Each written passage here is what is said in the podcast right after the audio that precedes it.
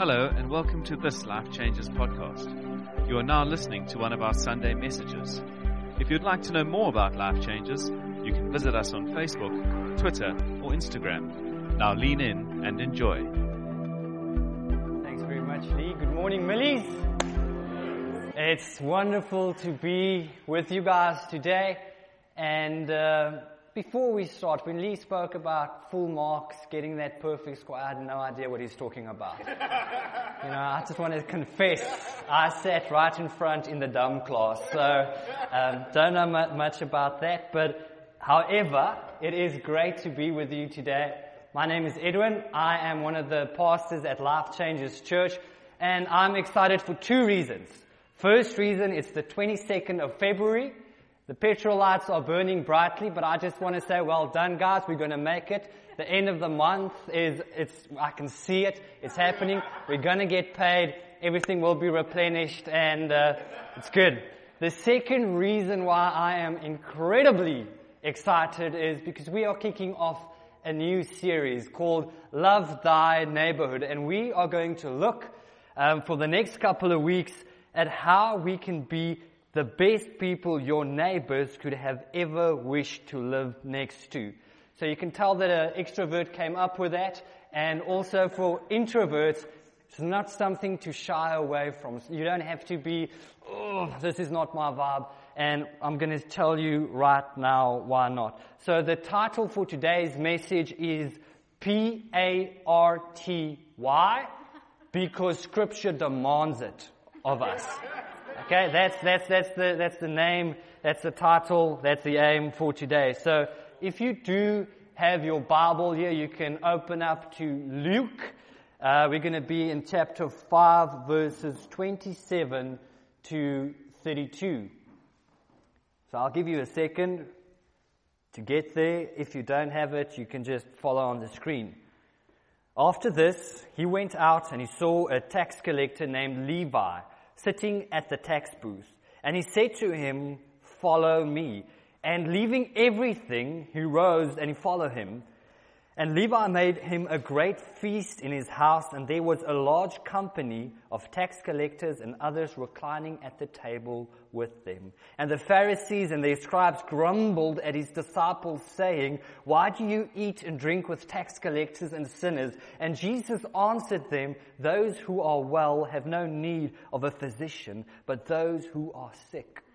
I have not come to call the righteous, but sinners to repentance. So I want us to just back up for a moment here to just fully grasp the, the weight uh, and the gravity of what took place here.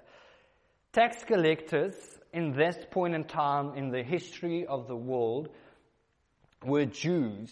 And what makes that significant is that the Romans took over Israel. They came, they conquered, and practically the implications of that was, let's say you had a nice estate or you had a nice family business or you had a nice farm or you had something nice. The, the Romans came into town. They, they said, I like this farm.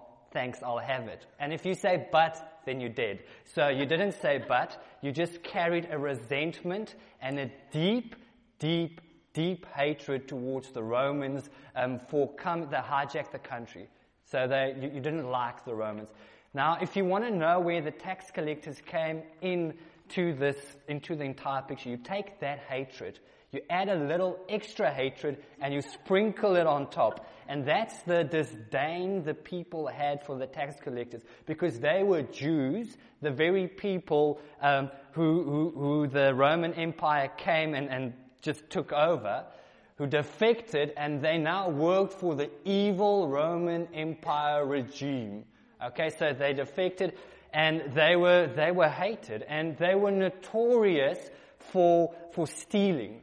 So it was allowed to charge more than the necessary tax. So you had your manager, uh, your tax manager, and you had to pay him certain quotas and whatever you can skim off the top, that was fine. It was fair gain. And the implications of being a tax collector mean, meant, without a doubt, you, you were no longer part of your family. You were most definitely no longer welcome to um, keep the traditions of the, the Jews. You were most certainly not welcome to put your feet at a synagogue because you were hated. You, you have gone where no man should go. And you've traded basically, you sold your soul for the temporary delights that wealth has got to offer um, people. And uh, so they would sit and people would look at them and they would hate them and not like them very much. And um, so the, the upside is that he, they made lots and lots of money. Um, they, in a time period where the Jews were not doing as well as their forefathers once did. The tax collectors did better than any Jew had, the, the majority of the Jews did up until that point of history. So take that, swallow that, uh, let that mull it over, and now you know who this guy Levi is. So Levi um, has got a couple of issues, and this also forced him because he could no longer um, have anything to do with the Jews with his um, friends and family and all of that stuff, he had to make new friends. And so they would always refer to tax collectors and sinners because he was now, um, his, his only option was to make friends with social outcasts. So they were like a band of ragamuffins doing their thing on their own. And, and that's literally, that's, that's, that, that's what happened. And then came the strangest yet the most beautiful day in Levi's life. There is no doubt that Levi heard about this Jewish rabbi named Jesus. Um, everyone seemed to be talking about this man, Jesus. There was reports of astounding miracles. People were going in the areas talking about his parables, trying to make sense of it. Some people had some interpretations. And Levi heard all these things, and Levi knew that Jesus was coming into town. And Levi would so love to go and see Jesus, but there is a problem. Levi cannot go and see Jesus because he is banned from the synagogues. He can't hear. Everyone's been told him that God wants nothing to do with you. And so there Levi was, and he knows Jesus is coming to town but he can't see him. So he's at his tax booth, and the people, he can hear the crowds um, gathering and walking, and he can hear it, but he can't look up because he has learned that when he looks up, he meets eyes of people who despise him and he can feel his own shame. He can feel his own guilt. So he's just sitting at his tax booth and he can hear there's a crowd and they're coming closer and they're coming closer and he doesn't want to look up and all of a sudden he can hear it's right here in front of him and he clenches onto his chair because he can see the sandals of the rabbi named Jesus.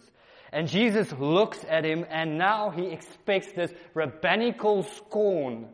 Jesus to let rip on this man who is a traitor, this man who is a thief, this man who is a sinner of sinners and not good enough for anything. And he's just so scared that he hears the word stone him because that was, that happened that time, those times. And he looks up and Jesus says, follow me. And now Levi doesn't know what to do. Everyone is there and, and he's been told for so long that God wants nothing to do with him. He's been um, banned from synagogue. He's not allowed to go there. Yet this man Jesus is speaking to him and it feels as if God is speaking right to him and is inviting him to walk with him. Jesus is inviting him to follow him. And all of a sudden, there's just a collision in his mind of, of wealth and what about tomorrow? What about all this money? And he can't help but feel so excited. He can't help but feel so alive. He cannot help but want to, to, to, to go with Jesus. And he doesn't quite know what it means to follow Jesus. And now Jesus is beckoning, showing, follow me.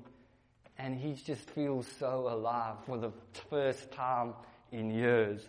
And Levi get up, got up, and he simply fell in behind Jesus and he never felt freer in his entire life. Now, imagine Levi that night sitting around the fire and all over again these strange and wonderful things just playing in his, his head. realizing how wonderful and how merciful the ways of true, the true God is.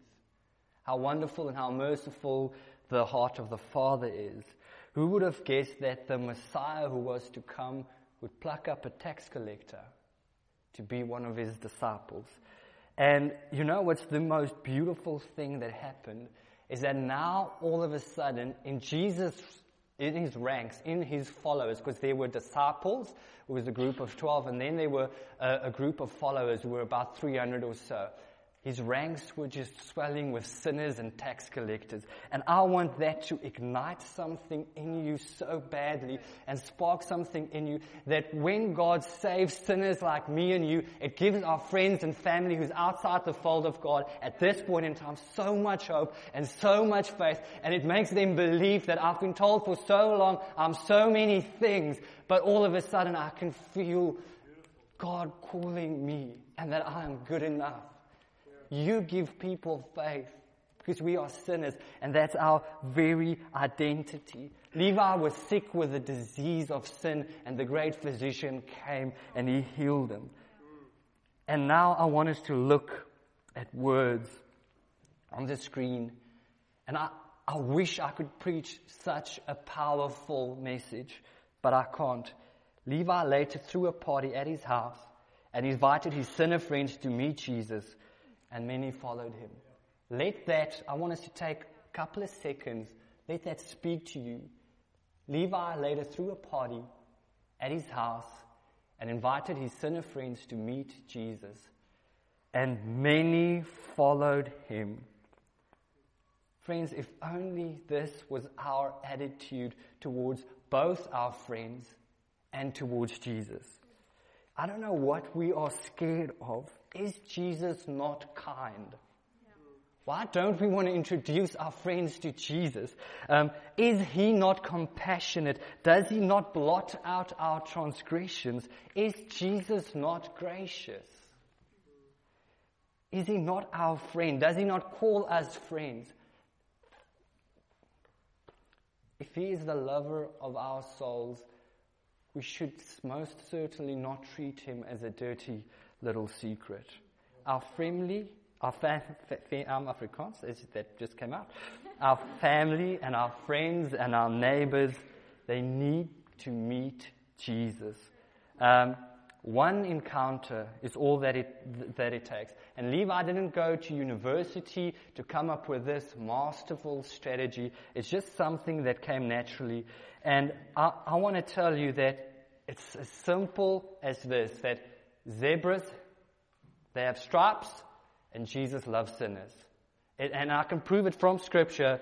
Luke 15 gives us a snapshot at this.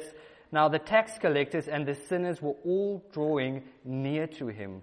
And the Pharisees and the scribes grumbled, saying, This man's, um, this man receives sinners and he eats with them. Friends, Levi threw a party at his house. People became followers of Jesus. There is no heart too hard for the Spirit of God. And now you will say, but you don't know my son. You don't know my brother. You don't know my uncle. You don't know my neighbor. You don't know. And in the words of the son of Tableview, Gabriel Phillips, let me tell you. Have you noticed how many times he, he Gabe says, let me tell you. So let me tell you, you don't know my Jesus. Jesus seeks out, he finds the lost. That is his mission. That is why he is here. And what I want to do for, um, I want to share some handles with you, some practical things that we can do to invite people to bring them along to introduce them to our loving Savior. So I, I thought about seven things. There's probably like 7,000, but for time constraints, we're just going to look at seven. And uh, the first thing that I think we can do is pray for the unbelievers in your life by name. I think it's a wonderful thing if you do have a devotional time that you go and you say, Father, I just want to pray for the lost. I think that that's fine. There's nothing wrong with it. But that's a blanket of billions of people. And we can be specific and, and it's not aimed and it's not pointed. You can be very specific because you know the people in your life that's in need of Jesus. And you can say, Father, I'm praying for France and I pray that you will open his eyes. And with this new venture, I pray that you will send the right people across his path. And I pray for Amanda that she would come and support him. Fantastic. Then it can be aimed and it can be pointed. If we just pray prayers for the lost, it's not aimed, it's not pointed. So the first thing that I want to encourage you to do is to trust God for specific things, call people by their name and write it down and at least once a week let's pray for our friends and our family who does not yet have faith in Jesus. The second thing is to be intentional in pursuing relationships and scheduling time with unbelievers. We are so familiar with, um, if you've been in church for a while, with holy huddles. We are so familiar for all your friends to be Christians, for everyone, and it's comfortable. It's nice. It's easy because we all believe the same things. We talk the same things. We go to church. It's easy. You know what? That, that, that's the thing. It's easy. It's comfortable. We don't have to make a lot of effort because I see my friends three times. I see them at life group and I see them at church. So that's twice a week. And the rest of the time I can just kick out with my family. I don't even have to be social at all. And I can still get away with it. But there's people waiting on the other side of our obedience. God is calling us to do something. So I want to I want to ask you to be very intentional and start with a meal. Twice a month, have a meal. Invite people who you know is not um, followers of Jesus at this point in time. Third thing that um, is to not withdraw from family members who doesn't share your same beliefs, but rather lean into them. And I know that we can be, we can fight with our family members like it's nobody's business. And they know you the best. We can't, you know, they don't want to hear about Jesus. But you know what? They want to see him. And I want to encourage you, so for your family members, don't burn any bridges. Lean into your family. So ask about their interests. So if they're interested in certain things, share those you don't necessarily have to agree with the interest, but listen to that. Ask how, how is that and that going? Be interested in their lives and know what is happening in their lives and keep tabs on them, not to check up on them, but say, oh, so how's it going with um, this and that and that and so and the other? And, and oh, that's wonderful. Sorry it didn't work out. What can I do for you? How can I help you? So don't, don't burn bridges. Lean into your family. Love them but more important, pray, pray for them as well. Fourth thing is to love your neighbors. Know your neighbors by name. I'm, I'm privileged to, my, my neighbor is, is here and we're in the same life group. We know the people down from us, the guy next to us is never there. But it's, if you're living in a flat, it's, it's kind of easy. I, I know if, if you're living in a house, it's um, probably more difficult. And here's my encouragement. Bake cookies a batch of cookies, take it to the neighbors, say, hey, my name is so and so. My intention for this year is to, to be a better neighbor, and I just want to know the people in the neighborhood. You don't have to say, hey man, Jesus just put it on my heart, fire's gonna rain, and all that. And, and you know what? We just want to love people. This isn't a sales pitch. We, we don't want to convince people to be, we want people to experience the love of a Father. Uh, that, that's our dream, that's our, our highest aim and ambition for people to have revelation of Jesus. That's it. There's no ulterior motives, nothing. We don't want to control anyone. We don't want to tell them what, how to do their lives. We want them to have an encounter with the Father and for them to be set free and for Him to work in their lives. That's it. So we want to love our neighbors, bake some cookies. Okay, if you're a guy and you can't go buy some cookies, put them in different packaging. yes. Okay. Now the next thing is very challenging and uh, point number five is appreciate your workplace as the best place. There is no need in this world for weekend warriors where we come to church on a Sunday and it's arms up in the air, scoring touchdowns, air punch, yes, yes, wonderful, Jesus, we praise. But Monday to Friday, you are useless at your job. Your attitude sucks. No one likes to work with you. And you just, you tell people, no, they must repent. You know what? They, they will repent and they say, Father, forgive me because I want to kick this guy in the face. Um, don't let that be the case. Accept your workplace as the best place. And if you have a horrible boss, like in the movie, what you do is you accept your workplace as the best place. If you are underpaid, you accept your workplace as the best place. That's the time, that's the place where you spend the most amount of time. And I had to look at my very own attitude and I was wrong. My attitude wasn't right. I had to change something and I did. And I'm enjoying things a whole lot more. Accept your workplace as the best place. That's, if people want to see something about Jesus, deliver a high standard of work. Work hard. Do more that is uh, of, um, expected of you. Okay. Now, not relevant to me. Um, point number six, harvest relationships from your children's activities. Many of my friends, they have kids. I have a kettle and some socks and I've got protein for till about the mid of Feb. That's it. Um, but harvest relationships from your children's activities.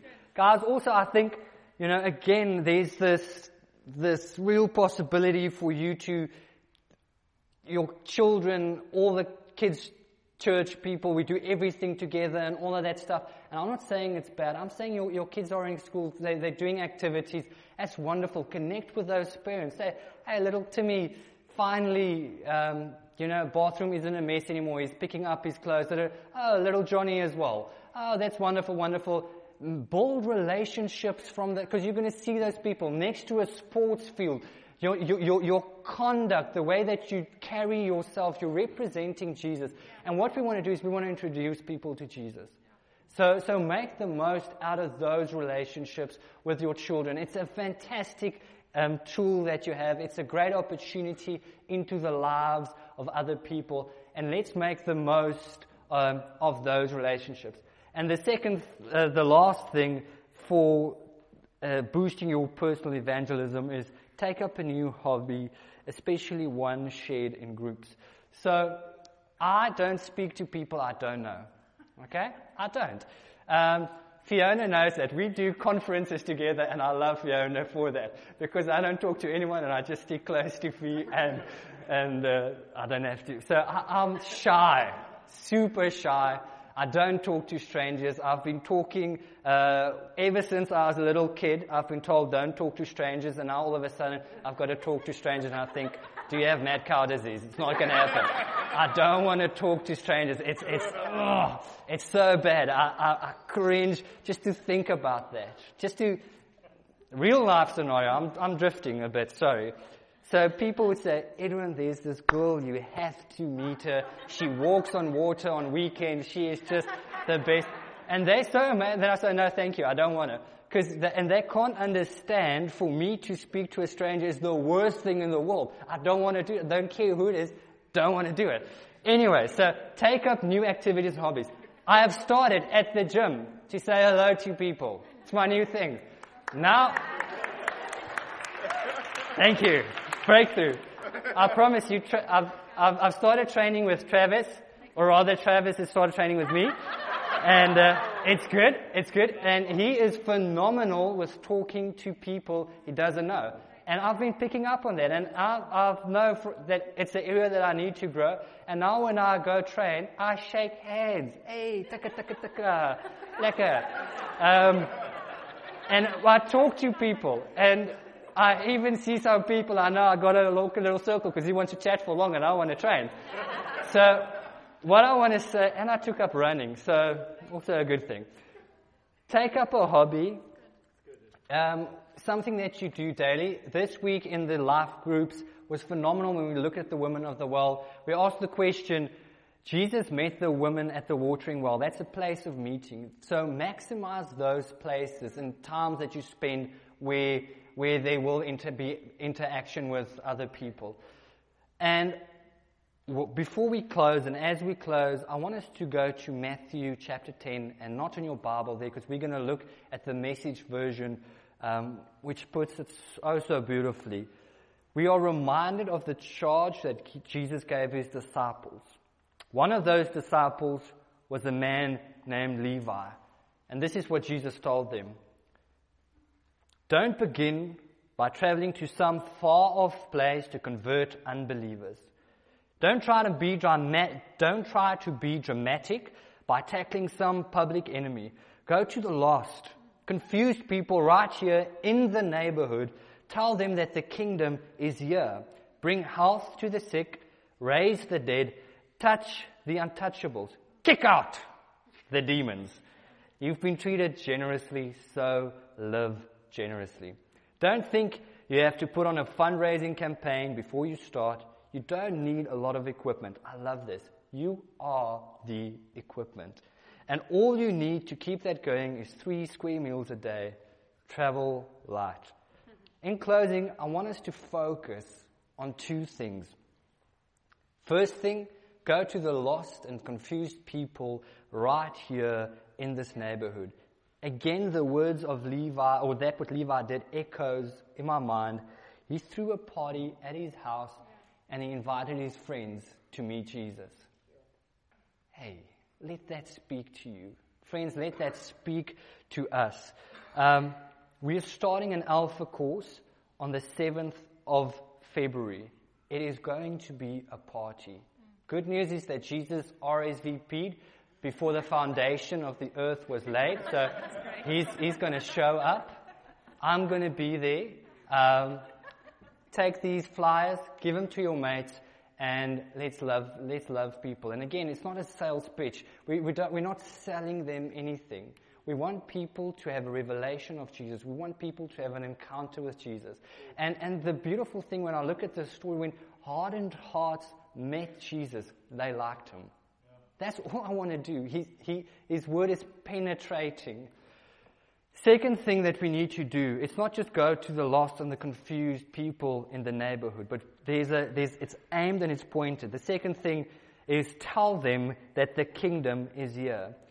The mission is not only to go to the lost and the confused people and go to parties and events and then take photos of ourselves and post it on Instagram and saying, only Christian at the party, praying for these souls, relevant, um, all of that stuff. That's, that's, that's not the aim. That's not what we should do.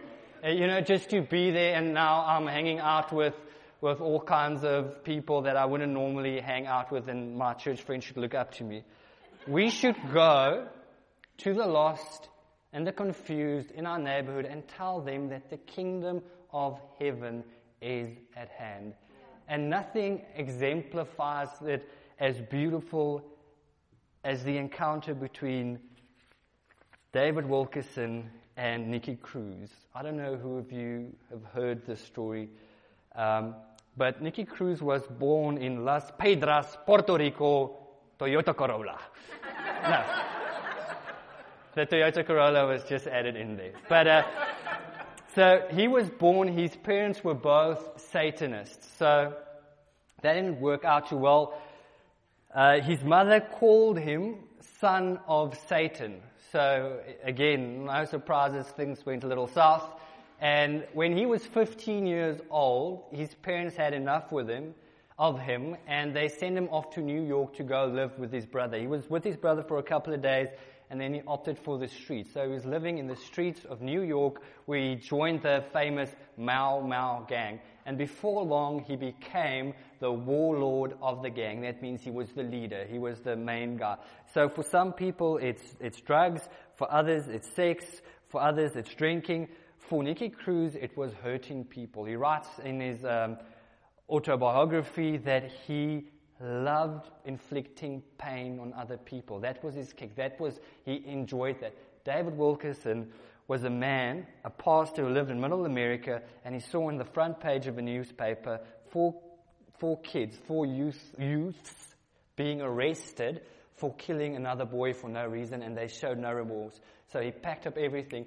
He left for New York because he felt God called me to, to um, have a ministry to these kids. Anyways, Nicky Cruz was not on that paper. That wasn't him. So David Wilkerson, in the streets of New York, walked up to Nicky Cruz and his Gallivants and, he, and, he, uh, and, he, yeah, and his guys, and he told them, um, Jesus loves you. And Nicky Cruz started shouting profusely, swearing all kinds of profanities, spitting David Wilkerson, slapped him around, took out his knife, and David Wilkerson told him, Son, if you cut me up into a thousand pieces, every single piece will still shout that Jesus loves you. And those words wrecked Nicky Cruz in a good way. He has had a faithful ministry for years and years and years. The Word of God is living, it's active, it's powerful. We must go to the lost and the confused and we must tell them the kingdom of heaven is at hand. Our friends and family take so much faith if we know our identity is not as righteous, we are sinners saved by grace. It gives them faith, gives me faith. Let's pray. Father, we thank you for these times and these moments. And we ask in Jesus' name that you would make much of it. Father, I pray that, that you would be sending us out of here into the neighborhood, to our friends, to our family, to genuinely love upon them lavishly like you love upon us lavishly. Father, I pray that you will enable us, that you would give us grace to love others. Increase the, our capacity to love, to care, to go the extra mile. Our one desire is to, to know your love, A, and B, just to reflect that. Father, give us a genuine love and concern for people. And we pray that you would use that for your glory. In Jesus' name, amen.